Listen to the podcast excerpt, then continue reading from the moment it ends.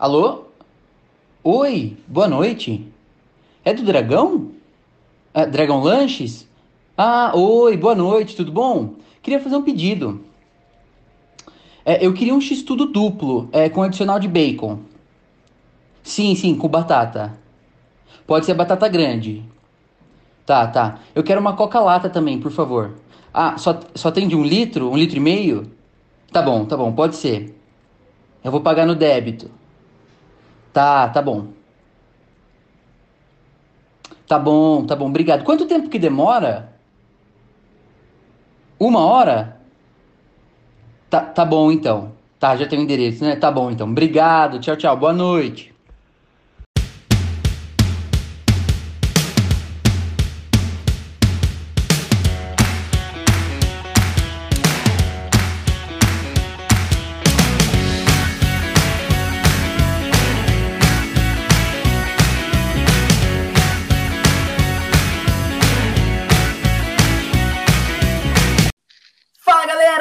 Começando mais um Sabe o que eu acho? O podcast que não vai te emagrecer, mas também que não vai te engordar. Antes de entrarmos nos assuntos de hoje, quero fazer um agradecimento aos nossos ouvintes e também ao nosso especialista, o Jefferson Silva, que, Hoje, que deu a dica do marketplace do Facebook e disse que por ser, por não ser uma re- por ser uma rede social facilita a comunicação entre vendedor e comprador. E além disso, ele deu sobre a manutenção de carro. Quanto mais caro o carro que você compra, mais caro vai ser também a manutenção. E ao longo do tempo, a manutenção não fica mais barato, mais barata é, do que na comparação com um carro mais barato. Então saiba que se você for comprar um carro caro, você vai pagar mais caro pela manutenção. E agora vamos também aos agradecimentos aos nossos ouvintes. Arroba Nívia João Verges. Acabei de ouvir o terceiro episódio. Palminhas. Rachei da pesquisa geográfica do Catupa sobre Caxias. Acho que faltou vocês falarem duas coisas. Na compra de usado ou seminovo, observar o quilômetro do carro. Quando estávamos comprando um Jeep, tive carro, tinha carro 2019 muito mais rodado. Tem muito Uber que usa um ano e troca. Muito bem, Nívia. Obrigado por esse comentário, super pertinente, faz todo sentido. Nós realmente esquecemos de falar sobre isso. Muito bom. Obrigado por nos ajudar e a, lem- e a- a lembrar desses pontos. Tivemos um comentário da Amanda Calegon Mendes, que eu nem conheço, mas já considero uma querida por enviar os comentários, e ela comentou mais ou menos assim: O carro é mais que um objeto de locomoção, ele tem um significado muito importante para mim. Até um ano atrás, eu sempre dependi de ônibus, nunca foi um problema. E aí ela disse que passou a se tornar um problema para fazer as próprias coisas. Até a faculdade era tranquilo, ia para os meus estágios de ônibus, táxi com os colegas. Depois que me formei, começou a me incomodar a questão da dependência. Até para ir na pós em Bragança, eu tinha que movimentar algumas pessoas para me ajudarem. Come- comecei a me sentir muito mal por isso. Depender de pai, namorado, amigos, começou a me incomodar muito. Ano passado eu decidi tirar minha CNH. Nossa, foi uma conquista gigante para mim. Mas daí veio a questão. Tá, eu tenho carta, mas que carro eu vou dirigir? RS, RS. Fiz um movimento comigo mesma. Comecei a pesquisar e achei o carro que era o meu número. Com ele vieram muitas outras coisas. Como sempre fui muito dependente, nossa, foi maravilhoso. Quando eu podia ir para os lugares, a hora que eu quisesse, sem depender de horário de ônibus ou de uma carona. A primeira vez que eu fui para Bragança foi muito legal também. Colocar meus amigos no carro e sair para comer lanche. Que demais! Envolve uma questão de independência, liberdade, sei lá. Não sou totalmente independente nessa vida, risos. Mas esse passo me marcou muito. Representa muita coisa. Amanda, que comentário legal. Obrigado por você ter dividido uh, a sua experiência sobre, sobre se tornar independente e como o carro te ajudou né, nesse processo de locomoção, independência no que se refere à locomoção. Muito obrigado por ter enviado esse comentário super legal para a gente e, por favor, continue mandando esses comentários, isso nos ajuda muito. Também tivemos o, com o comentário da Natália Maria que respondeu, que escreveu assim: muito bom. Eu já ofereci muita carona nessa vida no BlaBlaCar para São José dos Campos. Eu tenho ótimas histórias para contar, aliás. Eu só compro carro seminovo, até 12 mil quilômetros. Nossa, ela foi bem específica aqui. E ela continuou. Também e sou daquelas que pesquisa tudo, mas acabo sempre levando, sendo levada pelo encanto pelo carro. E quando eu quero, pode falar que ele não anda ou que bebe muito, que eu quero mesmo assim. E o terceiro ponto que ela escreveu: inveja de quem consegue viver sem carro. Eu amo a flexibilidade que ele dá. E por último, ela ainda acrescentou sobre o Blablacar. Por favor, incluam nos comentários que tem a opção de dar carona e receber carona só de mulheres, para quem ainda tem receio quanto à segurança. Natália, muito obrigado por dividir esses pontos com a gente. Excelente esse, essa colocação do BlaBlaCar de carona, de oferecer e de pegar carona só para mulheres, isso é muito legal. Obrigado por ter enviado todas essas sugestões e um super beijo para você. Comentário da Beatriz Cortese Barbugli. Tô super acompanhando, muito bom. Os, os temas despertam super a curiosidade de ouvir e estão sendo construtivos. E são conteúdos tanto reflexivos quanto práticos, né? Gosto desse equilíbrio. Top! Beatriz, nós que agradecemos você estar tá ouvindo o nosso podcast, gostando. É muito bom que, que as pessoas estejam gostando e comentando. E é, eu, eu, pessoalmente, gosto muito quando as pessoas têm a percepção do que a gente tentou criar, de ter esse aspecto é, prático e reflexível. Muito obrigado pelo seu comentário. E um super beijo. Comentário da Natália de Osasco, que ela mandou um áudio, na verdade, e comentou sobre a Unidas Livre, que tem um aluguel de carros mais caros. E ela comentou também que esses carros mais caros, e ela falou que são geralmente acima de 200 mil reais, eles permitem a locação e a customização do veículo, que é um aspecto bastante importante para quem é, para quem tem a grana e quer escolher um carro um pouco mais equipado. E ela fez a comparação com o serviço da Hertz, por exemplo, que tem os carros mais básicos, de cores é, menos diversas. E ela comentou que se você tem um montante grande para comprar um carro de 200 mil, talvez valha a pena pagar um aluguel é, desse carro mais caro, que em alguns, alguns casos é, chega a beirar 4 mil reais, mas ela também comentou sobre é, deixar esse montante é, do valor do carro aplicado por mais tempo, que pode ser uma boa opção e o retorno que isso traz. Muito bom, obrigado, Natália, pelo, pelo áudio, ficou muito legal. Valeu por ter ouvido aí o podcast. Temos o comentário da Paula Pedroso. Muito bom. Depois de ouvir os outros, é, depois vou ouvir os outros. Os conteúdos são bem bacanas e é uma forma descontraída de falar sobre eles. Obrigado, Paula. Valeu por ter ouvido e, por favor, continue enviando seus comentários. Tivemos a Sara Máximo que mandou Amei os pitacos, arrasaram nas dicas. Sarinha, um beijo para você, muito obrigado por ter enviado seu comentário e obrigado por ter compartilhado também o nosso podcast por aí. E também vamos aproveitar agora para mandar um abraço para os nossos amigos que estão nos ouvindo: Rodolfo Binato, Vitória Neto e Camila Frari, que compartilhou no Stories do Instagram. Se você ainda não assinou o nosso perfil no Spotify, não esqueça de fazer isso para receber as notificações assim que os nossos episódios forem ao ar. Você vai receber em primeira mão e vai subir uma, uma coisinha lá para você ouvir o nosso podcast. Feitos os devidos agradecimentos e comentários, Vamos ao tema de hoje!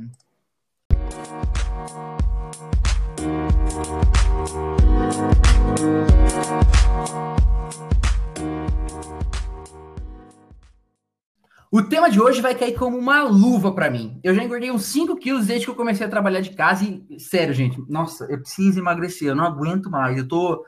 Às vezes eu vou colocar uma calça jeans, puta vida, é um sacrifício. Eu falo, cacete, eu já engordei muito é, e é perceptível isso. Isso está me deixando bastante incomodado. E além de tudo isso, é, um comentário que é especialmente relevante para a gente fazer é a obesidade é um dos maiores desafios para a saúde pública dos países desenvolvidos ou subdesenvolvidos do século 21. E esse problema já atinge em torno de 600 milhões de pessoas no mundo e 30 milhões de pessoa, pessoas somente no Brasil. E de acordo com os dados da Organização Mundial da Saúde, a OMS, o número de adultos obesos do planeta deve ultrapassar os 700 milhões já em 2025. E 2,3 bilhões de pessoas deverão ter sobrepeso. Bom, considerando essa, esses, essas duas coisas, o meu sobrepeso e esses dados da OMS, acho que a gente precisa falar um pouco sobre emagrecimento. E para falar isso, eu quero passar agora a bola primeiro para o Felipe, que vai comentar um pouco das experiências de emagrecimento que ele tem, e depois a gente vai fazer uma troca de bola aqui, vai mandar para o Murilo, e depois eu vou falar um pouco da minha percepção, e nós vamos incluir os nossos pitacos aí. Felipe, joga a bola! Bom, cara, para mim foi bem diferente. Eu acabei emagrecendo bem na quarentena e acho que isso se deve muito ao fato de que nos primeiros 30 dias eu fiquei sozinho lá em São Paulo no meu apartamento para garantir que eu não ia trazer nada de vírus ou que não estava com nada aqui antes de vir ficar com a minha mãe. E, e nesse meio tempo que eu estava lá, o começo da quarentena acabou casando com o período da quaresma da Igreja Católica, isso. E eu, como, como bom cristão, fiz uma, uma promessa de, de que eu não ia tomar cerveja por 40 dias. Foi, coincidentemente, logo depois do carnaval e do meu e foram 40 dias bem complicados, num, num longo inverno para mim aí. Quem me conhece sabe que eu gosto bastante de, de cerveja. Porém, eu percebi que esse hábito de tomar a cerveja era um dos grandes problemas para mim nessa, nessa batalha pelo emagrecimento. E essa a soma da falta de cerveja junto com uma alimentação mais correta, porque no começo da quarentena o que, que eu fiz? Eu acabei fazendo uma compra grande ali, naquela correria que estava todo mundo para ir para o supermercado, eu comprei bastante coisa e fiquei basicamente um mês sobrevivendo o que eu tinha em casa, sem pedir delivery, sem comer besteira na rua, coisa que eu gosto bastante de fazer também, comer no bar, na lanchonete e coisas do tipo. Gosta então, de uma coxinha. 30... Nem me fale.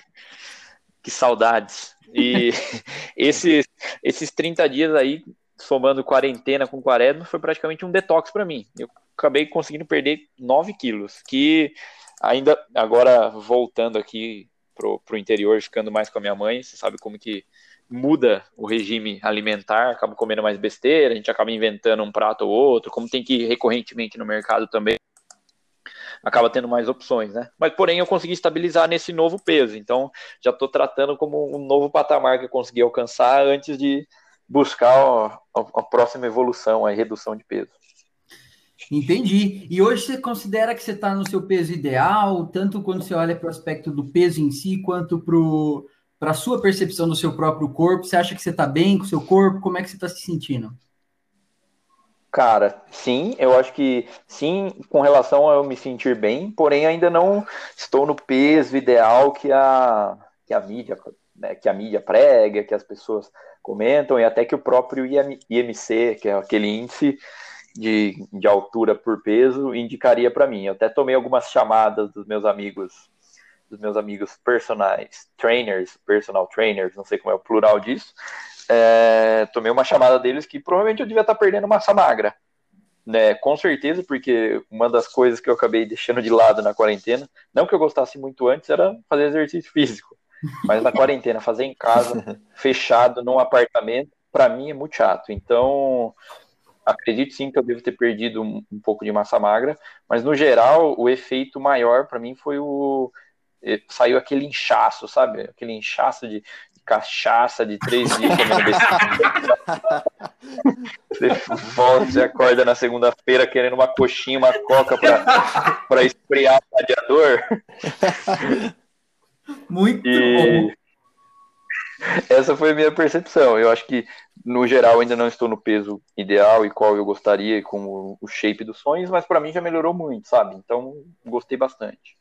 Entendi. Cara, essa conversa de emagrecimento, hoje a gente vai ter um tema muito rico, porque é, é, é, é na verdade, é impossível falar sobre emagrecimento, é, perda de peso, não conseguir perder peso. É, é impossível falar disso olhando é, só de uma perspectiva, ou só da perspectiva da dieta, ou só da, da perspectiva da perda de peso também envolve hábito, também envolve a sua própria percepção do seu corpo, e essa é uma conversa que exige muito é, um acompanhamento profissional. Mas antes da gente falar sobre isso, eu queria saber sobre o Murilo, para a gente contextualizar como é que cada um de nós se sente é, em relação ao próprio corpo, para depois vocês terem, os nossos ouvintes, terem é, a percepção e olharem para o lugar de onde cada um fala, na percepção que cada um fala. Então, Murilo, por favor, conta para a gente um pouco sobre a sua percepção sobre o seu próprio corpo, sobre o seu peso e sobre a sua saúde. Beleza.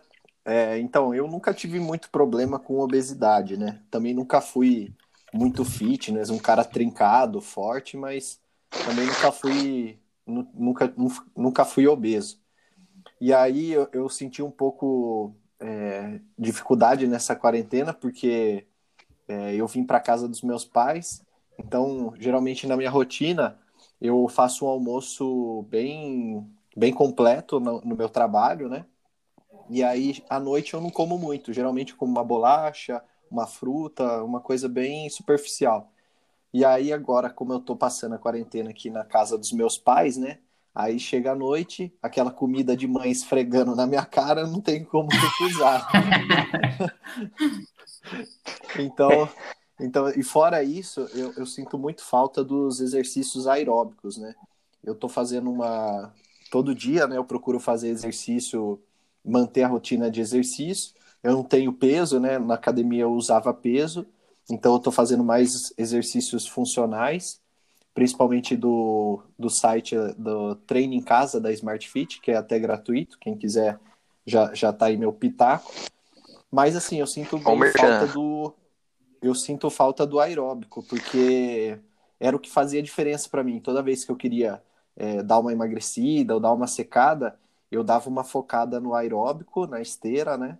E aí eu conseguia emagrecer. E como eu não tenho esteira aqui, também não tô saindo para correr, só tô fazendo esses exercícios funcionais, eu tô vendo o impacto na, no pânceps, né? Meu pânceps está crescendo enquanto eu tô perdendo massa magra. Mas essa é. Que agora está namorando, cara. É isso. Exatamente. Esse, tem, esse aí é um outro fator também. Eu, eu não sei como que é a dinâmica dos outros casais, mas pelo menos é, na minha dinâmica, né, no meu relacionamento, é, geralmente o homem ele come mais que a mulher, né? E a gente também gosta de comer porcaria, gosta de comer lanche, gosta de comer chocolate e tal. Então o que, que acontece? Além de comer mais é, porcaria, né? A gente também. É, acontece também de ela comer, sei lá, pega um lanche, ela come a metade e eu acabo comendo um e meio. Então, Nossa, assim, também... eu conheço muito isso. Desde o início do meu namoro é assim. Eu até agradeço que seja assim, porque sempre sobra meio lanche para eu comer a mais. Eu também. Eu sempre fico esperando ela oferecer. Com aquela carinha, né, de cachorro sem dono. Mas enfim, essa está sendo minha rotina agora e também a, a minha realidade sobre a questão de peso. Entendi. Bom, temos aqui duas perspectivas, né, sobre vocês dois, cara. E eu vou falar um pouco sobre como eu, eu sempre tive problema, na verdade, com, com a minha aparência. É, eu acho que eu sempre fui, eu sempre tive sobrepeso. Eu não me, não sei se teve algum momento da minha vida que eu tinha tipo o peso certo, mas eu acho que eu sempre fui bastante estigmatizado. É, tive muita é, uma percepção. Sofria bullying? Eu sofri, eu acho que sim. Eu acho, é, hoje quando eu olho, eu acho que eu sofria bullying.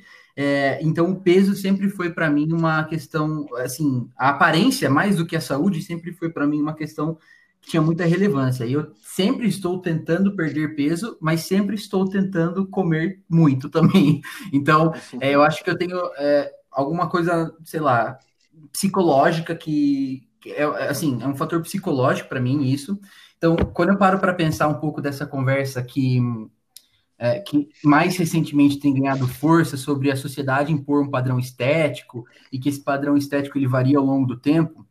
É, eu sei que essa conversa ela está mais relacionada é, ao corpo feminino e as mulheres sofrem muito mais pressão por essas, por essa, por essa própria pressão sociocultural e a necessidade de responder a esses modelos que são colocados aí para gente. Eu sei que as mulheres sofrem muito mais, mas eu acho que eu sofri é, e sofro muito por isso ainda. Então, é, às vezes eu começo uma dieta e coloco um objetivo mega difícil, e eu acho que isso, eu sei, acho não, eu sei que isso é errado, mas eu ainda não achei aquele gatilho de mudar isso na minha cabeça. Então, é, eu tenho alguns problemas com relação à minha aparência, embora eu não seja, tipo, é, eu te, esteja super acima do peso, eu sei que eu estou um pouco acima do peso, mas eu também tenho uma rotina de exercícios regular, Uh, eu faço bastante exercício, basicamente todos os dias. Eu me adaptei muito em, é, quando eu ouvi a fala do Bira, eu, eu sou o oposto, eu consigo fazer exercício em casa.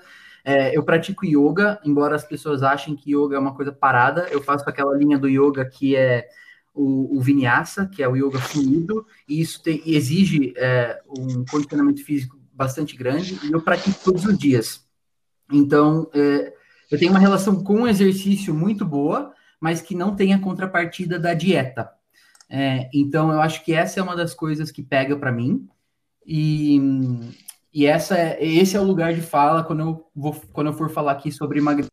Então, para dar um pouco de onde é que eu tô. E já que a gente abordou esse aspecto psicológico, acho que a gente pode continuar um pouco é, e aprofundar aqui como é que vocês enxergam isso, se vocês é, já sofreram para emagrecer, se vocês têm dificuldade para emagrecer ou não, se o corpo de vocês responde muito melhor, e se vocês têm algum pitaco é, do ponto de vista psicológico sobre o emagrecimento. E eu queria jogar a bola para o Murilo. Então, eu, como eu falei, né, eu nunca tive muito problema com obesidade. Mas eu sei que, assim, se eu descuidar, eu, eu, eu percebo que o meu corpo ele corresponde, né? Então, se eu me descuidar, eu tenho certeza que eu vou, vou engordar. E também eu sempre levo como base, né? É, aqui em casa, o meu pai, ele, até a minha idade, mais ou menos, até uns 30 anos, ele já tinha tido nós três, né? Já tinha tido os três filhos. E meu pai sempre foi magro, sempre foi uma vareta, né? E aí, depois disso, cara. Sério? Meu pai sempre foi. E aí, de, depois disso, ele, ele começou a engordar. E aí, hoje, cara, ele tá num patamar que ele não consegue emagrecer. Meu pai, ele é obeso e ele não consegue emagrecer, não consegue sair disso. Às vezes ele começa uma dieta, para, começa a fazer exercício, para e não, não consegue. E aí o que eu vejo nele, né, é essa parece até uma, uma coisa de ansiedade, né? Que ele fica aqui em casa e de repente ele vai, ele quer comer, ele faz e come. E aí depois acho que vem o, vem o arrependimento, né? o então. Acho que, é, eu, eu, acho que isso de, da questão psicológica faz muito sentido o que você falou. Eu acho que isso atrapalha muito, sabe? Uhum. Atrapalha sim, né? Eu acho que é muito mais psicológico do que você fazer exercício, você é, fazer uma dieta. Então acho que essa é um pouco da percepção que eu tenho. Entendi. É, é eu acho que te, é difícil, essa conversa do psicológico, ela é, é, muito difícil de ser feita. Nós estamos longe aqui de ser é, pessoas especialistas nisso e capacitadas para falar sobre isso. A gente só está aqui mesmo para adaptar, como todo mundo sabe. É, mas eu acho importante separar um pouco a conversa do psicológico sobre é, quando você precisa emagrecer por uma questão de saúde e quando você está tentando emagrecer por uma questão estética. E também não estamos aqui para fazer juízo de valor de quem quer, quem escolhe emagrecer por uma questão estética, porque talvez esse seja o caso de nós três, e é por isso que a gente é, tenta fazer dieta, tenta fazer exercício, porque a gente é, é, preocupado bastante com a estética, mas é importante colocar em duas caixas diferentes é, os problemas psicológicos, ou não problemas, mas é, a arena psicológica dentro do emagrecimento. Dito isso, eu vou jogar a bola para o Biriba para ele falar um pouco sobre o que ele faz quando ele tem que. Que gatilho mental ele usa ou que ele já usou em algum caso é, para ele conseguir fazer ou seguir uma dieta. Fala aí, Biriba. O, o que eu procuro fazer, cara, é um. Eu li essa frase num livro ontem, até anotei ela e ela se encaixa muito bem nessa, nessa nossa conversa aqui a respeito de emagrecimento. E é uma coisa que eu já praticava involuntariamente antes de saber até dessa frase, que é, é mais fácil você evitar uma coisa do que você resistir a ela. Ou seja, o que, que eu tento fazer?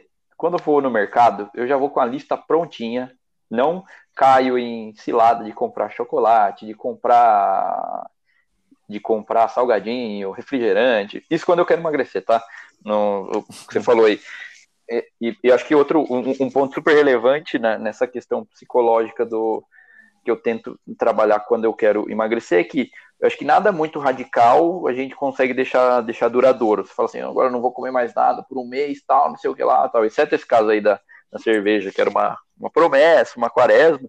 Eu, eu, acho que se você passar sete dias da semana bitolado, sem comer nada, uma hora a, o seu psicológico vai espanar. Você não vai conseguir. Você não vai conseguir mais responder e você vai chutar o balde e voltar a, comer mal, a não treinar e fazer a, tudo aquilo que né, você fazia antes de entrar nesse processo aí de emagrecimento. E isso é uma. Mas retornando ao tópico da compra, eu acho que importante você, se você está num momento que você está procurando emagrecer, tentando evitar essas, é, melhorar a sua saúde ou e ou a sua parte estética, como o Catupa disse, é importante você evitar essas coisas que não vão que não vão que só vão atrapalhar a sua dieta. Então, não compre essas coisas no mercado, fala assim, ah, de vez em quando eu posso pegar, tal, porque você sabendo que aquilo lá tá no, no armário, tá na gaveta, fala, ah, eu poderia pegar um chocolatinho aqui, né? Na, e se você não tem isso em casa, o esforço, o, vamos dizer assim, o gasto de energia que você vai ter para para ir atrás um chocolate, um sorvete, de qualquer coisa que seja menos saudável e que prejudique o andamento da sua dieta vai ser maior. E só por isso aí acaba, é, eu acho que é, um, é uma estratégia que eu aplico bastante e dá, e dá bastante resultado. Tipo, é, é, dificultar o encontro dessas, dessas, desses problemas aí na dieta. Eu acho essa estratégia que você comentou excelente, eu acho que faz todo sentido. Eu, quando, é, nas vezes que morei sozinho, é, eu conseguia fazer isso, e tanto é que nas vezes que eu morava sozinho, eu conseguia manter uma dieta mais saudável, na minha opinião. Mas eu tô, na, eu tô de volta na casa dos meus pais e é inevitável é, abrir o armário e não ver pelo menos um docinho, um chocolatinho lá. Não sei o que acontece aqui, mas sempre tem um docinho.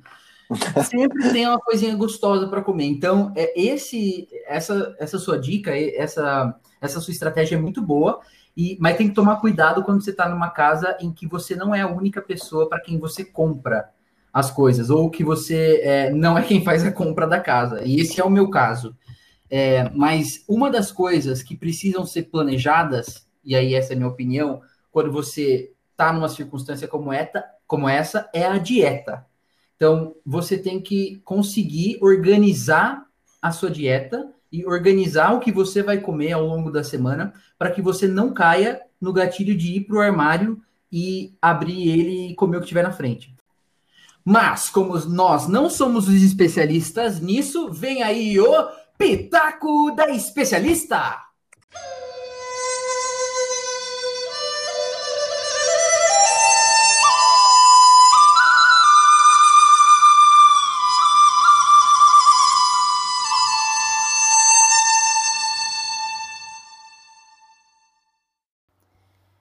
Olá pessoal, sou Bianca Scremin, sou nutricionista, especialista em nutrição clínica hospitalar e atualmente estou me especializando em nutrição esportiva. Eu atuo no interior de São Paulo, porém com toda essa pandemia também estou realizando atendimentos online. Eu tenho três anos de experiência com emagrecimento e eu digo que para começar é sempre necessário planejar. Toda dieta, na verdade, é um planejamento alimentar, mas por quê? Bom, porque você planeja uma viagem, planeja um casamento, planeja até o que você vai vestir para um evento importante, né? Portanto, você também precisa planejar o que você vai comer, pois precisa criar uma rotina, um hábito. Mas não significa ficar bitolado, neurótico, como algumas pessoas pensam. Mas é organizar a composição diária do seu cardápio, para poder ter autonomia e a liberdade de escolha do alimento. E evitar também aqueles beliscos desnecessários que às vezes a gente está no serviço e não tem o que comer porque a gente está com fome. E aí a gente come qualquer coisa que a gente vê pela frente, certo? O planejar, na verdade, é você conhecer o seu organismo, tá? É, os meus pacientes, normalmente, eles ficam uma hora comigo no consultório conversando. É, eu gosto muito de falar, porque primeiro a gente precisa saber tudo que a pessoa come, tudo que ela gosta, o que ela tem aversão, a sua rotina, para que a gente possa organizar os horários, sem ser alguma coisa cabulosa, né? E assim eu vou explicando a necessidade de cada um, a individualidade e conforme o objetivo de cada paciente, definimos um protocolo. Se vai reduzir carboidrato, reduzir gordura, enfim, se vai precisar de suplementação, quanto tempo mais ou menos do acompanhamento até a pessoa conseguir atingir seu objetivo. E eu atingi o meu objetivo como profissional da área da saúde que é ensinar a pessoa a comer bem. No atendimento online, não está sendo possível realizar avaliação da composição corporal, portanto, é mais uma consultoria nutricional. Então, todo mundo sabe o que é comer saudável, né? Isso é fato. Mas é necessário um acompanhamento com um profissional qualificado, pois cada organismo é diferente do outro. Cada um tem uma necessidade, às vezes a pessoa tem uma equipe de corrida, por exemplo, mas cada um ali tem uma rotina, tem um metabolismo. Algumas pessoas têm algumas patologias, como por exemplo hipertensão, diabetes. Portanto, o profissional vai avaliar e te auxiliar a planejar sua alimentação conforme o seu corpo e a sua rotina, sendo totalmente individualizado para atingir os seus objetivos. Uma coisa muito importante e necessário falar é que, por mais que a gente esteja neste momento bem cabuloso, bem estressante, a gente deve sempre pensar na nossa saúde. Eu sei que já é um estresse tudo isso, mas mudar sua alimentação não precisa ser uma coisa estressante. Pode ser um, pra, um passinho de cada vez. Só depende do seu foco, o quanto você está disposto para atingir um objetivo. Comer frutas, verduras, todo mundo sabe que faz bem. Portanto, tentar modificar os hábitos, cortar a bebida alcoólica durante a semana, fazer atividade física em casa, é, lembrando também que é importante o acompanhamento de um profissional para fazer os exercícios. Tudo isso é benéfico para você. Hoje pode ser muito estressante começar a mudar, mas a longo prazo vai te permitir fazer escolhas, porque o que você come hoje reflete no seu futuro. Eu espero de verdade que eu tenha ajudado um pouquinho e qualquer coisa que precisar eu estou à disposição, ok? Muito obrigada. Esses foram os pitacos da nossa especialista e nós também vamos agora dar o nosso pitaco muito menos qualificado, mas que também pode ser de alguma serventia para você. Biriba, fala pra gente um pouco sobre as, alguma dieta que você já seguiu, como é que você fez isso, que passos você seguiu na sua dieta e se deu certo. Low carb. Hashtag low carb. o rei da low carb. Os, meus, os meus mais de 50 mil seguidores, mas agora tá todo mundo se rendendo. Eu lembro que lá nos anos vindouros de 2016, 2017, falava da low carb, não sei o quê, todo mundo enxergava com muito ceticismo. E agora você vê que a maioria das pessoas tem aderido, fala que carboidrato não faz muito bem e tal. Mas, falando sério agora, é o que, é, para mim, é uma dieta que funciona bem, porque basicamente eu, eu consigo fazer poucas refeições no dia. Eu me viro muito bem faz, tomando café da manhã, almoçando e jantando. E por vezes, até como o Murilo falou, tendo uma janta bem, bem reduzida. E, e essa dieta, para mim, ela acaba. Acho que até mais do que você comer pouco carboidrato tal. Eu tento segui-la numa linha de comer comida de verdade. Tipo, comer cada vez menos coisas industrializadas, tal. Por exemplo, ah, vou comer um pão de forma. Pode ser aquele 18 grãos, parece uma ração de passarinho, horrível, por sinal. Podem me criticar nos comentários, eu não gosto mesmo. Pelo amor, eu vou comer um iogurte com chia ralada. Pelo amor de Deus, gente. chia ralada. As, eu prefiro comer comida de verdade. Uma loucura. É, e, por exemplo, café da manhã. Gosto de comer um ovo, como um queijo, alguma coisa do tipo. E você come é, ser bem... você gosta e é embutido. Comer o quê? Salsicha. Depende, não é todo café da manhã. É. Fiscal. tem, tem alguns deslizes, sim.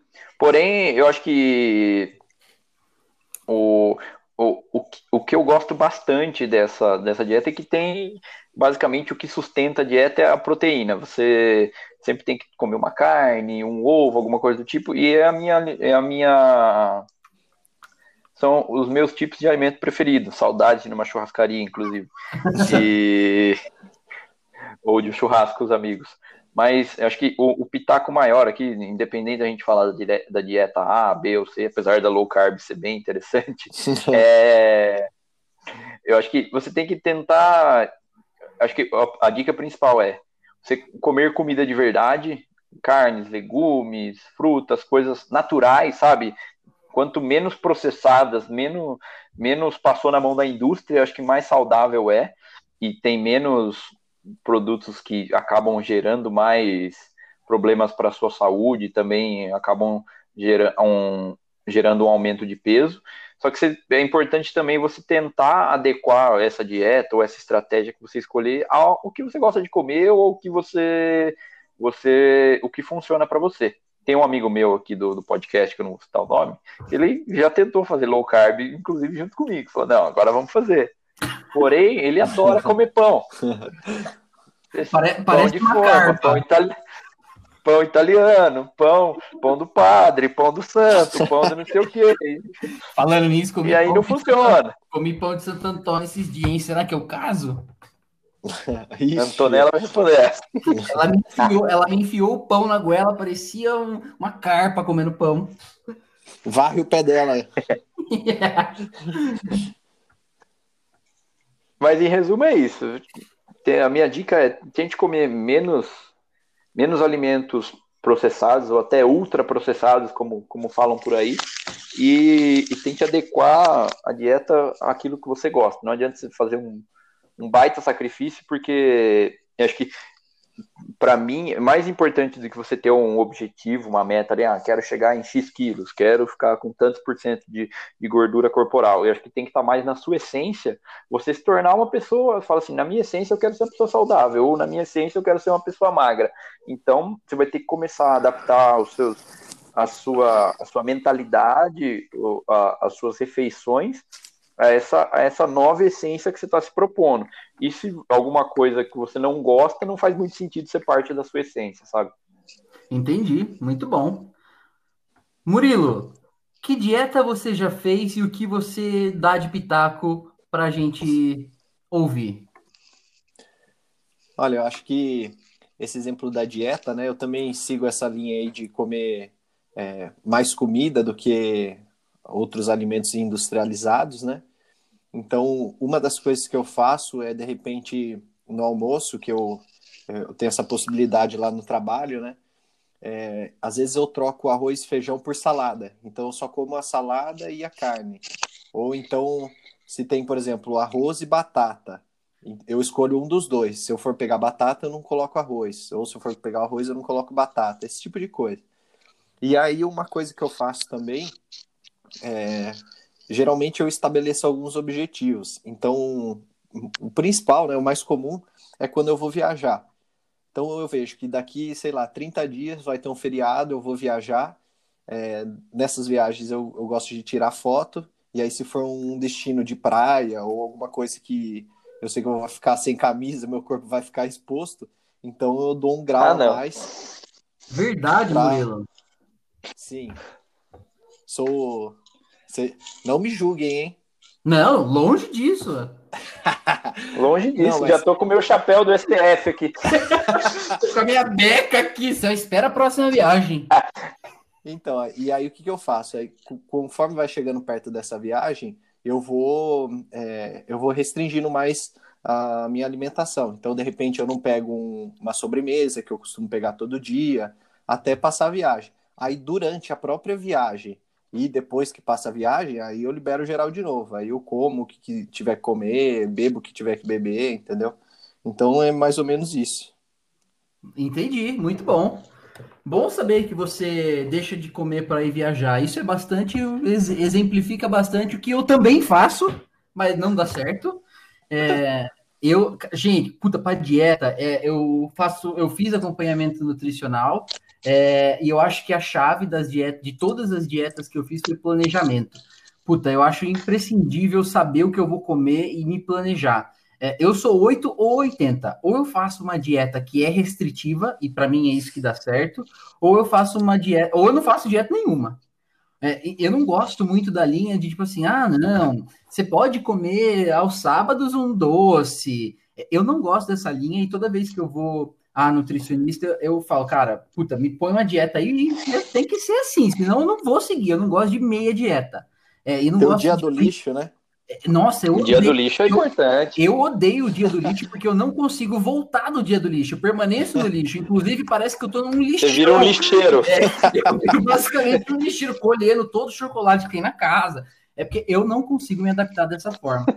Então, se eu tiver que deixar um pitaco para as pessoas é vá a um nutricionista e ou a uma nutricionista e isso é, é assim é imprescindível.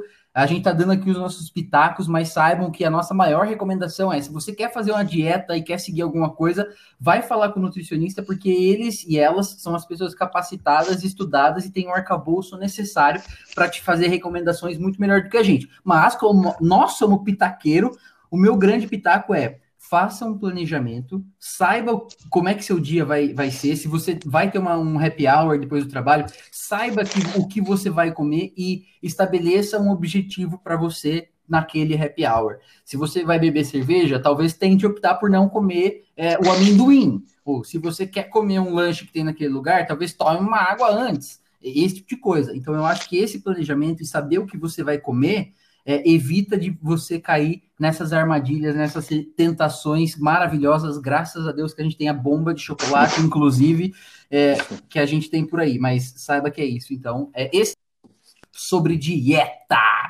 Mas, mas a gente sabe que só dieta não é suficiente para você garantir a saúde, garantir, garantir bem-estar e garantir o emagrecimento e fazer com que o emagrecimento aconteça. Uma coisa que é tão importante quanto a dieta, uh, não sei se é tão importante, eu vou deixar isso para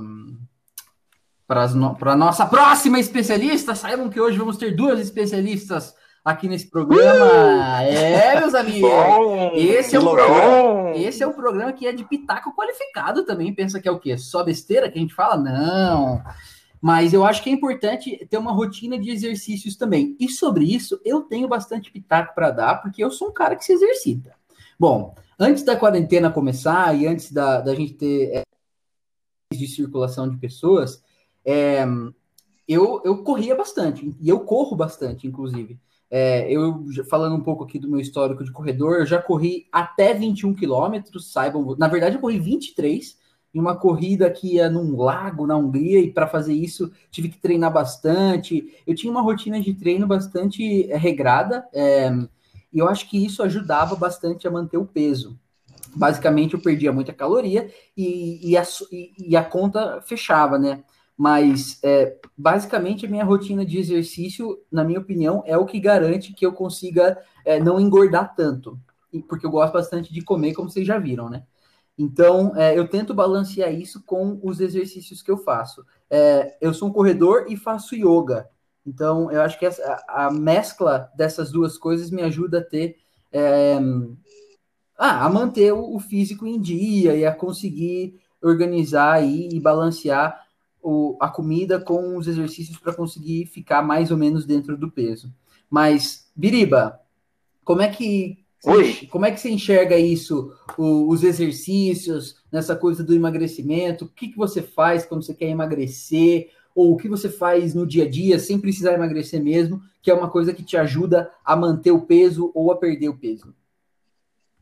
Cara, eu acho que antes de entrar na, na seara dos tipos de exercício que eu gosto, que eu pratico, que eu tenho vontade de fazer e não faço, é, eu acho que o exercício atrelado a a alimentação, ele é, uma coisa acaba puxando a outra. Eu acho que em momentos que eu tô conseguindo me exercitar bastante, comendo direitinho, eu fico com peso na consciência. Falo, putz, eu treinei tão bem, hoje agora eu vou comer besteira, ou nossa, eu comi, agora não comi direito, não vou fazer Isso é exercício. Então acho que esse empilhamento aí das duas coisas, tipo, comendo certo, é, você acaba entrando num, num no looping círculo bem. vicioso, ciclo vicioso, enfim, uma dessas duas aí, as duas se aplicam porque as duas são redondas, então no ciclo, no círculo vicioso, que uma coisa acaba levando a outra, igual o Murilo falou, o looping do bem.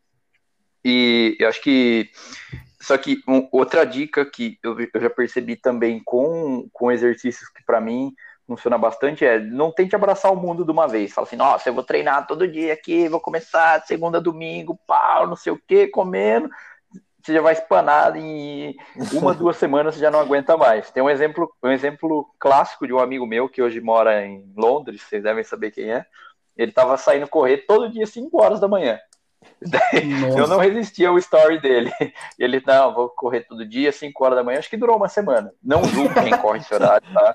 Eu acho que é, é viável se você consegue, se você tem faz sentido para você se tem uma lista de, de hábitos ou de rotina que se encaixa nisso, acho super ok. Só que naquele momento para ele, ele estava ele tava em casa, procurando essa como se mudar para o exterior e tal, e ele estava falando, ah, vou começar a acordar do nada, ele estava acordando às 10, vai passar a acordar às 5 só para correr.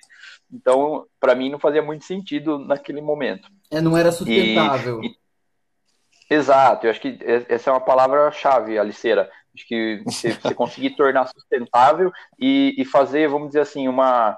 Se, obter pequenos ganhos de cada vez que você fizer, fala assim, ah, beleza, hoje eu vou fazer um exercício aqui, vou andar dois quilômetros. Não adianta você querer sair correndo já cinco quilômetros ou já ficar três horas na, na musculação, se você não tem, se você não tem esse costume. Acho que é importante você ir pegando, é, se adaptando àquela rotina para você conseguir de fato falar assim, putz, agora eu sou um, um atleta, um atleta de Cristo.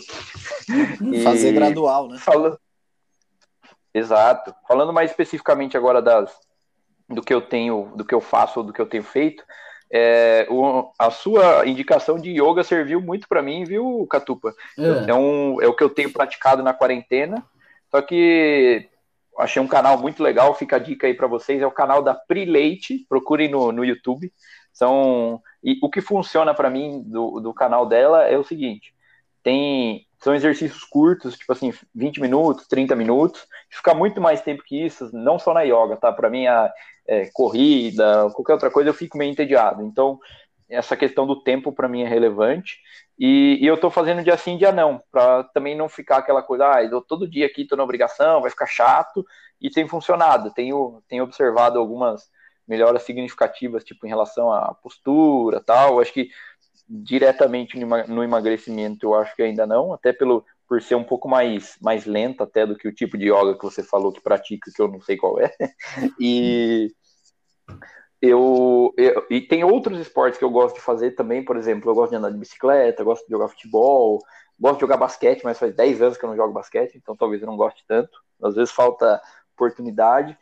E eu acho que o meu pitaco aqui também, assim como na dieta, é você procurar esportes que façam sentido para você. Não tente não não se obrigar a fazer coisas só por por aquilo emagrecer, ou por ter muita gente fazendo, tal, ou por é, você gostar, porque senão fatalmente você vai acabar desistindo, enjoando ou cansando em algum momento, sabe?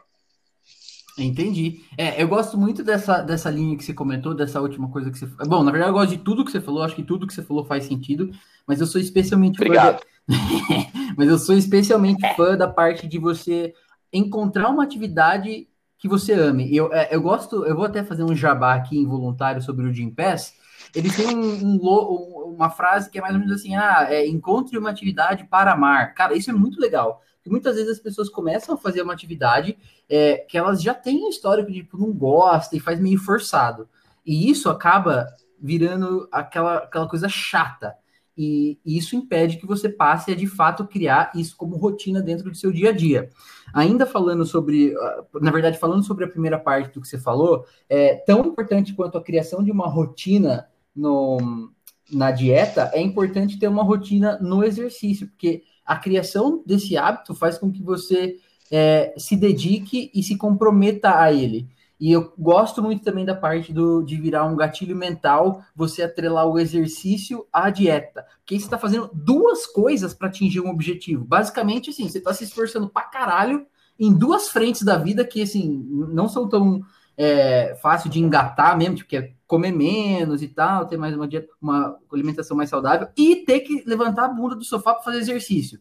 Ou seja, uma coisa realmente puxa a outra, é inevitável. Na hora que você começa a fazer um e faz o outro, tipo, tem duas grandes forças te puxando e te impelindo para atingir um objetivo, que nesse caso é emagrecimento. E isso é muito legal, eu acho que funciona bastante como gatilho mental. É, Murilo, eu sei que você é um cara que faz bastante exercício, é, você gosta de, de fazer exercício, e conta pra gente um pouco dos exercícios que você faz para o emagrecimento ou então para manter o peso. Legal. Então, na verdade, assim, não é que eu gosto de fazer exercício, mas eu faço mesmo assim. eu, eu achava que, que, você eu... gostava. Eu achava que você era um cara que gostava. Tipo então, tipo assim, bastante. Deixa eu explicar como é que funciona. O que acontece, assim, é, principalmente agora na quarentena, né? É, eu, vamos supor, eu vou dormir na noite anterior falando, amanhã cedo eu vou fazer exercício. E eu, tô, eu costumo fazer cedo os exercícios. Só que aí, a hora que toca o despertador, Aí já bate aquela vontade. Não, vou pôr mais cinco minutos no, no soneca.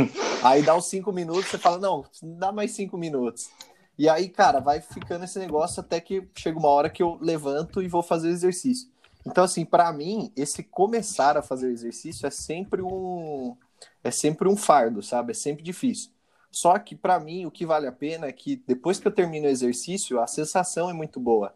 Então eu fico mais é, disposto durante o dia, durante o trabalho, eu já começo o dia mais ativo é, o meu corpo responde melhor, né? A, seja as atividades diárias, é, seja o meu trabalho. Então, acho que assim, não é que eu gosto tanto do exercício, mas eu gosto da sensação que ele me proporciona depois que eu termino. E é engraçado isso, cara, essa questão psicológica, porque assim, eu sei que se eu fazer o exercício, eu vou ter essa sensação boa. Só que até eu começar o exercício é uma dificuldade, cara. Então, é, é, aí o, o, pitaco que eu dou nisso, né? É, tem uma técnica que eu escutei de um amigo meu, e aí às vezes eu uso, que é você contar até três e, e sair da cama. Então, tipo assim, você tá enrolando, enrolando, você fala um, dois, três já, levanta, tira o cobertor e levanta. Eu acho que é a única técnica aí que funciona para mim para eu conseguir fazer exercício. Então, acho que é isso um pouco da, das dicas do, dos exercícios. E o exercício, como eu falei, durante a quarentena agora, estou seguindo o site lá da, da Smart Fit, né? Treino em casa. Depois a gente deixa o link aí. Mas é, são as fontes de exercício que eu faço. Muito bom. E não menos importante do que o pitaco da nossa nutricionista, temos agora o pitaco da nossa especialista. Uh!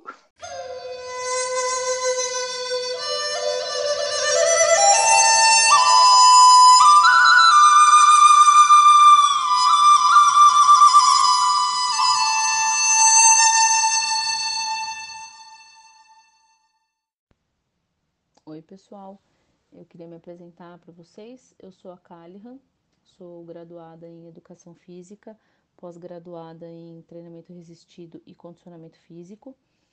Trabalho hoje com treinamento funcional personalizado e condicionamento postural através do método Pilates.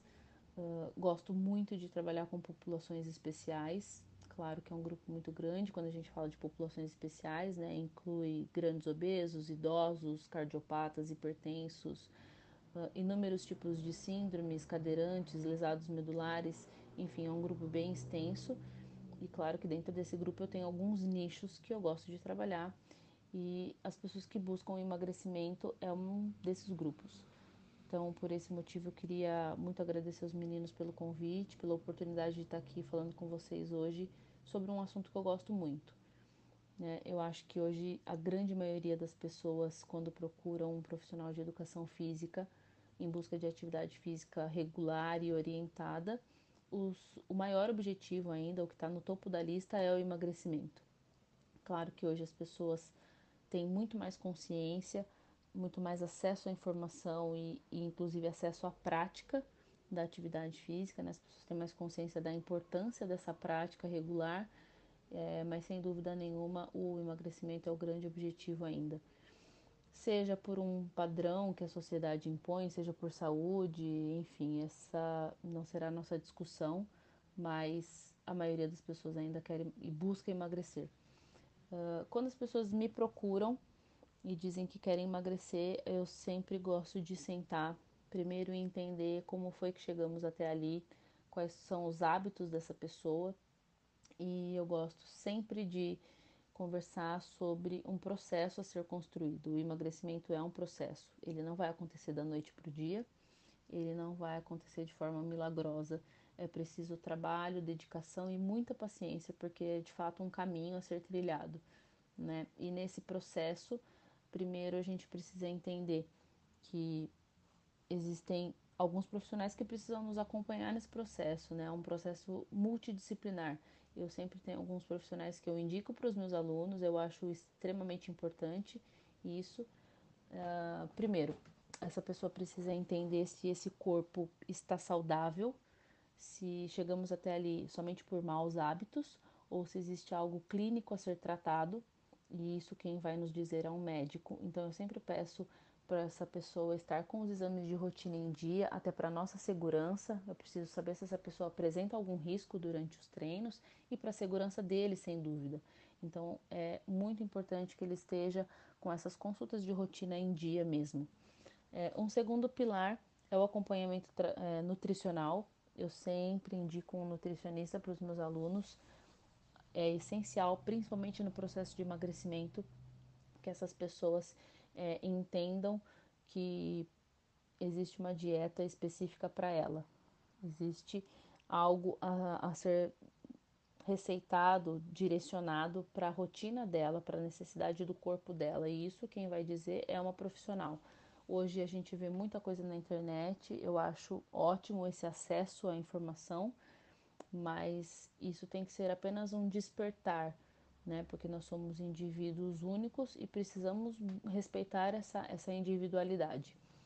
E o terceiro pilar, que é onde entra o nosso trabalho, é a prática de atividade física, de forma regular, de forma orientada, né, e segura. Então, quando as pessoas dizem que querem emagrecer, eu sempre falo que não tem fórmula mágica. É básico. É sempre gastar mais e consumir menos. Parece muito simples, né? E, e, na realidade é muito simples. É basicamente isso: consumir menos e gastar mais. Sobre consumir menos, claro, quem vai orientá-los a isso é a nutricionista, como consumir menos, com mais qualidade e, e de forma correta. E sobre gastar mais é o meu grande objetivo como profissional, aumentar o gasto calórico dessas pessoas através da atividade física. Né? E, e, algumas pessoas até me dizem, mas eu treino há anos, frequento a academia todos os dias e não consigo alcançar meu resultado ou não consigo mais emagrecer, enfim.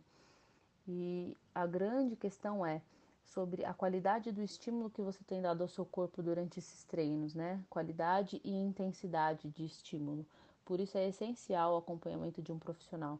É ele quem vai traçar o melhor estímulo, o melhor momento para aumentar a intensidade desse estímulo. Enfim, é ele que vai conhecer o teu histórico e a, é a resposta do teu corpo.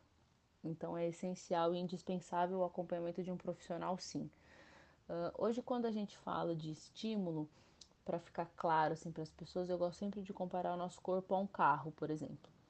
Se eu faço uma viagem de 30 minutos, quando eu desligo o carro, ele em pouco tempo volta à sua normalidade. Agora, se eu faço uma viagem de 5 horas, é óbvio que esse carro vai demorar mais tempo para esfriar. É claro que o consumo desse carro vai ser muito maior de combustível, óleo, enfim. Então, assim é o nosso corpo. Se eu exijo pouco do meu corpo durante um treino, ele logo volta à normalidade depois do treino, né? Se é um treino mais leve, logo depois do treino eu já tô ok, já tô recuperada. Agora, se eu exijo mais do meu corpo, e isso não está relacionado a tempo de treino, mas em intensidade, ele demora mais para se recuperar, né? E então é o que a gente chama de efeito EPOC, é o excesso de consumo de oxigênio pós-exercício, pós-treino. Então você imagina que durante o seu exercício, durante o seu treino, você tem um gasto calórico mas dependendo da intensidade do teu treino, o teu corpo continua gastando calorias para se recuperar daquele estímulo que você deu. Então pense que se você é, provoca o teu corpo, se você sai da tua zona de conforto cada dia um pouquinho mais, você estimula o teu corpo a se adaptar de forma diferente. Né? Ele está recebendo estímulos diferentes, então ele precisa se adaptar a esses estímulos novos e a cada processo de adaptação ele aumenta o gasto calórico. Então, basicamente é isso, é você sair da tua zona de conforto durante os teus treinos, aumentar a intensidade dos teus treinos, lembre-se de forma orientada, de forma responsável e segura, mas aumentar a intensidade dos teus treinos, gerar novas adaptações ao teu corpo. Isso vai fazer o seu corpo aumentar o gasto calórico e, como consequência, você vai emagrecer você vai queimar mais gordura, né? Então, uh, a minha grande dica é, além de né, mudar os estímulos, mudar a intensidade do teu treino, é, primeiro de tudo, traçar metas. Você tem um grande objetivo, que é o emagrecimento, e dentro desse objetivo você precisa traçar metas, metas alcançáveis, né? Fugir da frustração. A frustração leva a gente para a estaca zero e algumas pessoas em especial têm uma grande dificuldade em lidar com a frustração. Então, tem uma dificuldade em retomar o trabalho, em recomeçar essa caminhada em direção ao objetivo. Então, as metas alcançáveis, eu acho que é um passo a passo, é um dia após dia em busca do objetivo. Então, comece, ah, vou fazer exercícios 30 minutos por dia, três vezes por semana. Ok, mantenha essa meta, né? Consiga alcançar isso, manter isso na sua rotina e depois aumente essa, essa, essa meta, 50 minutos por dia, depois aumente os dias na semana e assim você vai construindo essa nova rotina, construindo esses novos hábitos. É extremamente importante é, uma nova rotina, um novo hábito mesmo, na né? busca dessa, dessa vida mais saudável do emagrecimento. E a segunda grande dica é essa: experimentar sim sair da sua zona de conforto durante o seu treino, experimentar talvez atividades novas, né? Apesar de, além de tudo, perdão, eu acho que a atividade tem que te trazer algum prazer, né? Então não pode ser algo maçante ou que você faça por obrigação. Ela tem que te causar bem-estar. Então procure uma atividade que te cause que te cause prazer, que você realmente goste e dentro dessa atividade se estimule mais. Procure sair da tua zona de conforto. Eu acho que é, é o que eu tenho visto trazer resultado para os meus alunos, para os meus clientes. Então eu acredito sim neste método né, do, do aumento aí da intensidade, dessa, dessa mudança de estímulos durante os treinos, tá? Eu queria de novo agradecer os meninos por essa oportunidade e novamente me colocar à disposição de vocês para dúvidas. É claro que quando a gente fala de emagrecimento existe muita coisa a ser falada, muita coisa a ser analisada em cada indivíduo, mas de uma forma geral o que a gente podia falar, eu acho que é isso hoje, tá? Muito obrigada e um beijo. Não, depois desses pitacos aí da nossa, pitacos qualificados da nossa especialista, eu duvido que você não tenha se animado para também começar a fazer uma, uma, atividade física, né, meu filho?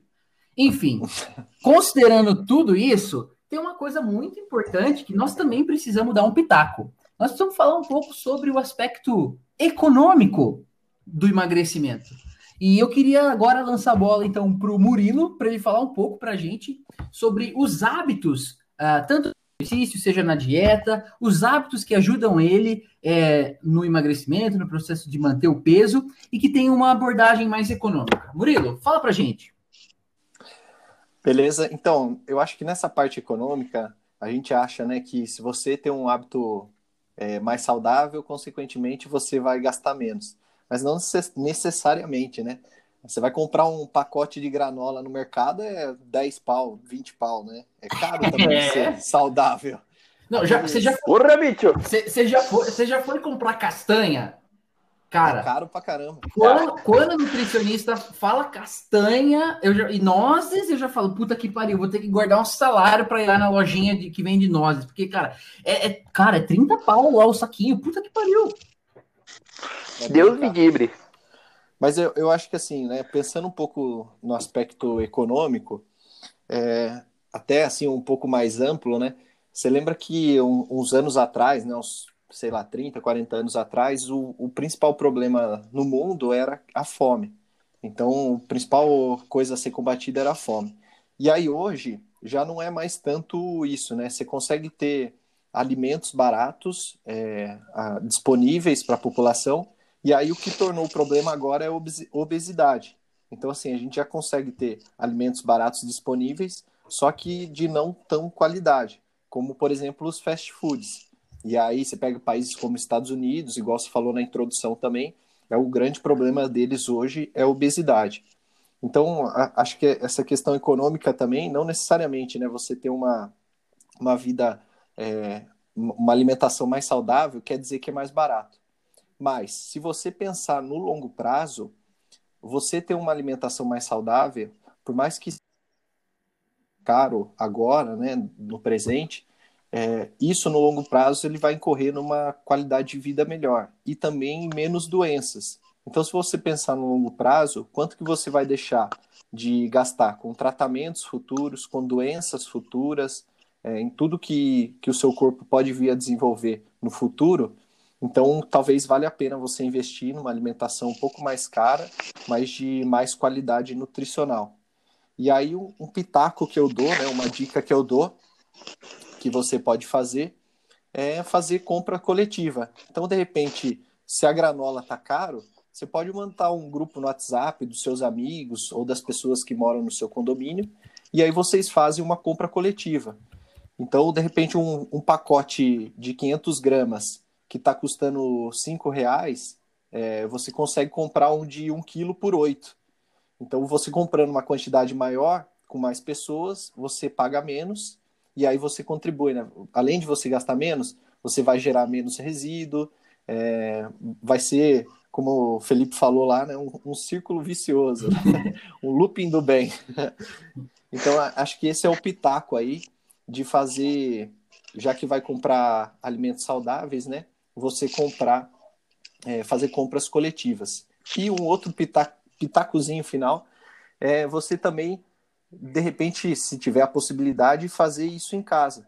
Eu tenho um exemplo aqui em casa, agora que eu estou na casa dos meus pais. Minha mãe, ela faz é, um monte de coisa fitness, né? Ela faz aquele iogurte de kefir, é, ela fez também outro dia uma biomassa de banana. E aí eu sou o cobaia, né? Eu vou experimentando tudo. Mas assim, que loucura! acaba sendo acaba sendo mais barato, né? Esse iogurte de kefir, por exemplo, é, você só coloca leite. É uma bactéria lá que ele vai ele vai desenvolvendo esse iogurte. Então, assim, você acaba só comprando leite, sai bem mais barato do que se fosse comprar um iogurte natural no supermercado.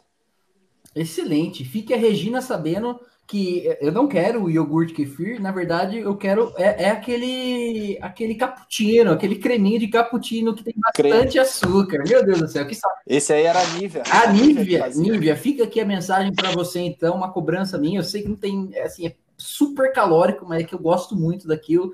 E ah, já que tá no, afundado aqui mesmo, eu quero tomar esse cappuccino aqui. Fica a minha dica. Mas Murilo, Que isso, a Nívia fazendo fazendo não só protetor solar, mas também café cremoso.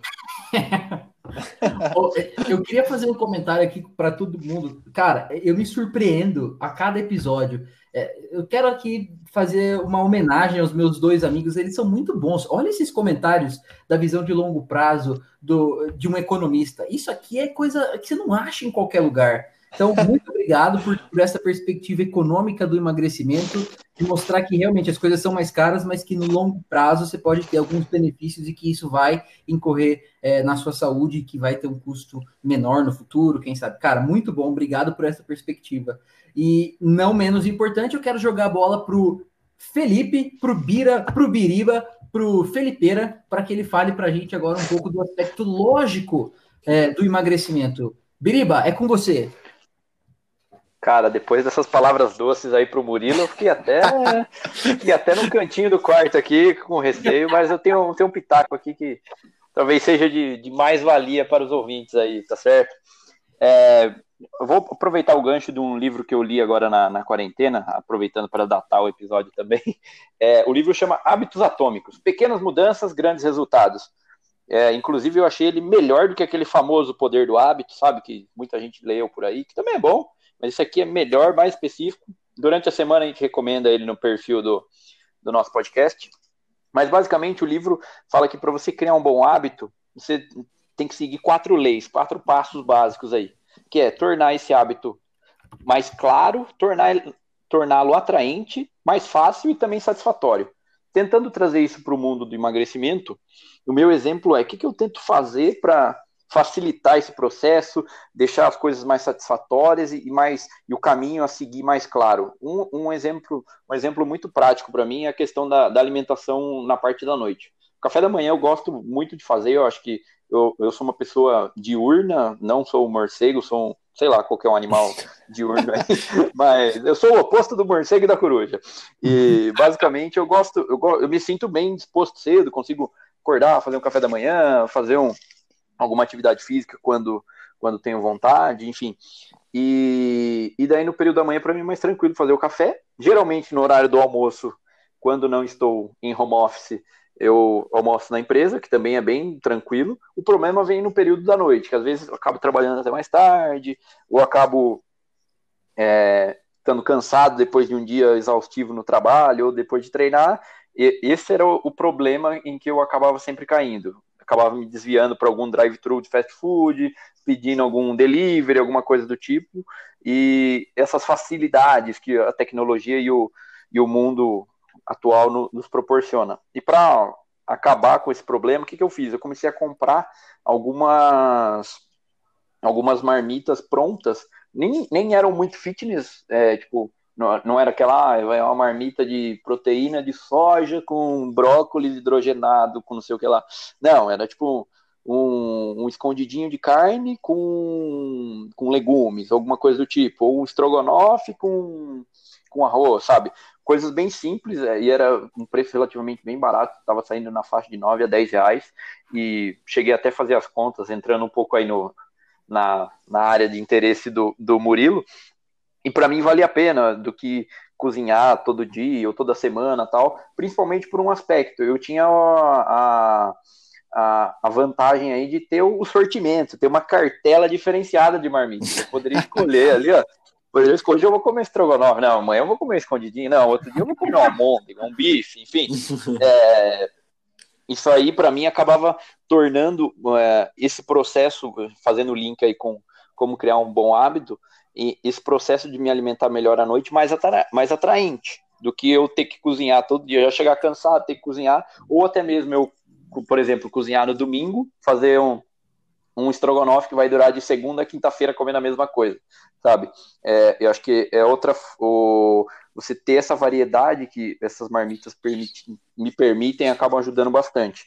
E, e, e, o principal aspecto delas, acho que até além de você ter mais opções, falar assim, ah, quero comer tal coisa tal dia, é o fato da facilidade. Eu chego em casa, coloco para esquentar, em cinco minutos está pronto, eu já estou livre para fazer qualquer outra coisa que eu quero. não preciso ficar cozinhando, esperando ficar pronto, enfim, coisas que ao primeiro olhar é, não parecem, mas são, são obstáculos aí para você ter uma, uma, alimentação melhor, porque afinal, você pediu uma comida pronta ou passar a pegar alguma coisa é muito mais fácil do que você cozinhar. Então, você pode até ter uma coisa pronta, mas tendo uma coisa pronta mais saudável, eu acho que é um, é um bom caminho. E para falar em, em hábitos no geral, acho que a principal dica é você usar o, igual eu falei no tópico anterior aí, usar essa questão do, dos juros compostos aí entre, entre exercício e alimentação. Sempre que você se exercitar, fala assim, ah, bom, agora exercitei bem, tente organizar um plano alimentar para casar com aquela com aquele exercício que você praticou e vice-versa. Se você organizar suas refeições, pensando também no, no tópico de planejamento que você citou antes, você conseguir organizar refeição e exercício, eu acho que é a, é a chave do negócio. Você vê a maioria dos atletas profissionais acabam misturando essas duas coisas para maximizar os resultados.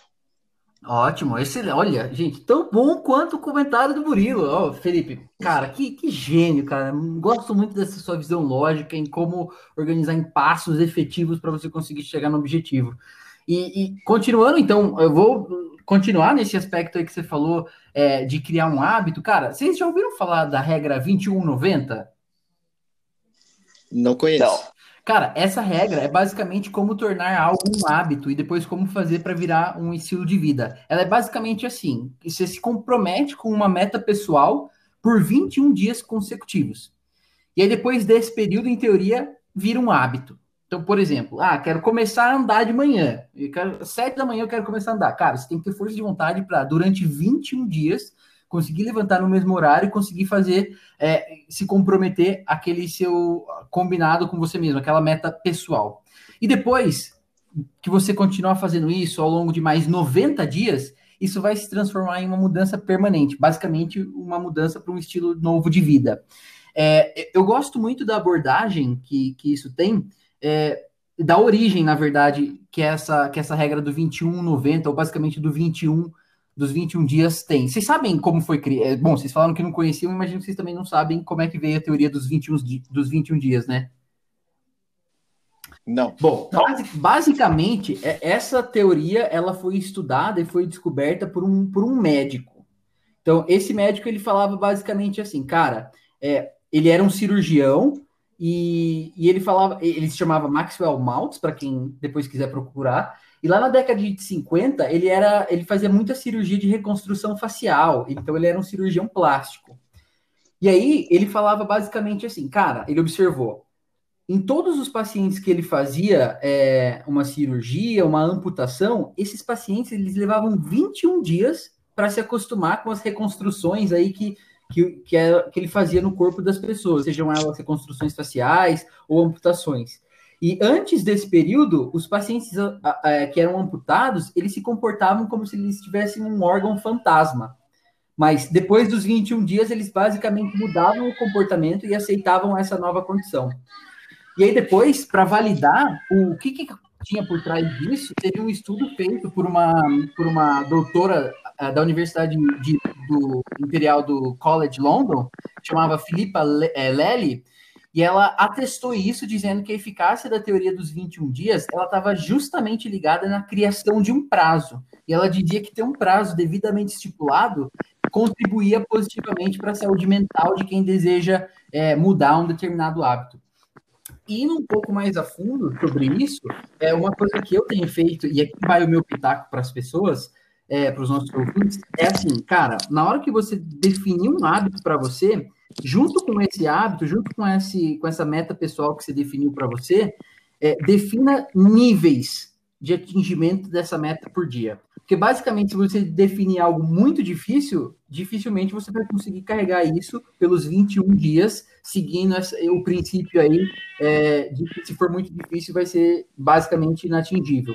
Mas defina três grandes blocos, e é isso que eu faço, que eu tento fazer para os meus exercícios, basicamente, é definir quais são os níveis de atingimento de meta. Então, por exemplo, a minha grande meta é conseguir às 7 da manhã caminhar por 5 quilômetros, suponhamos.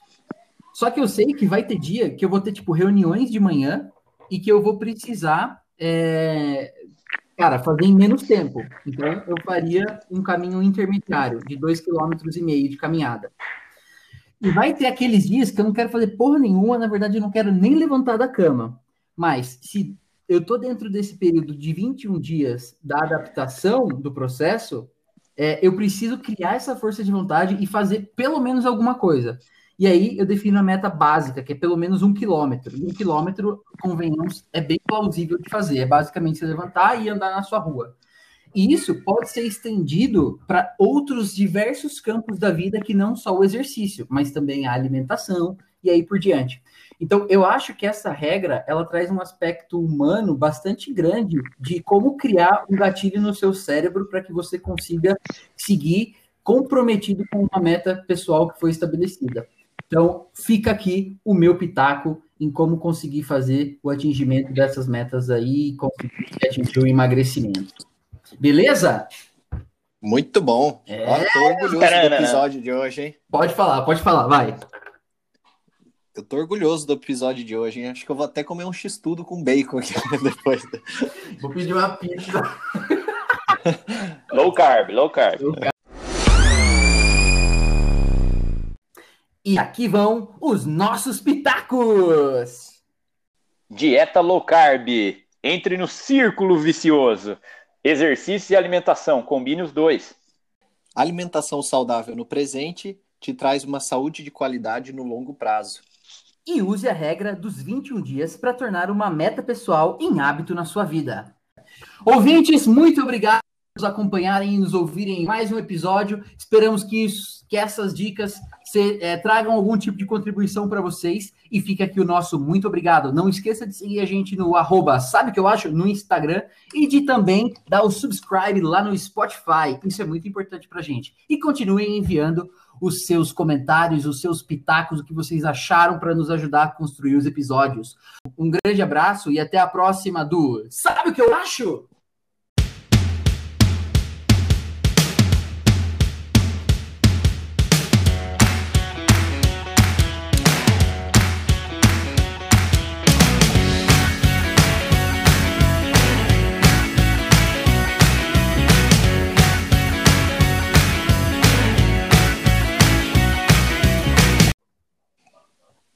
Na na na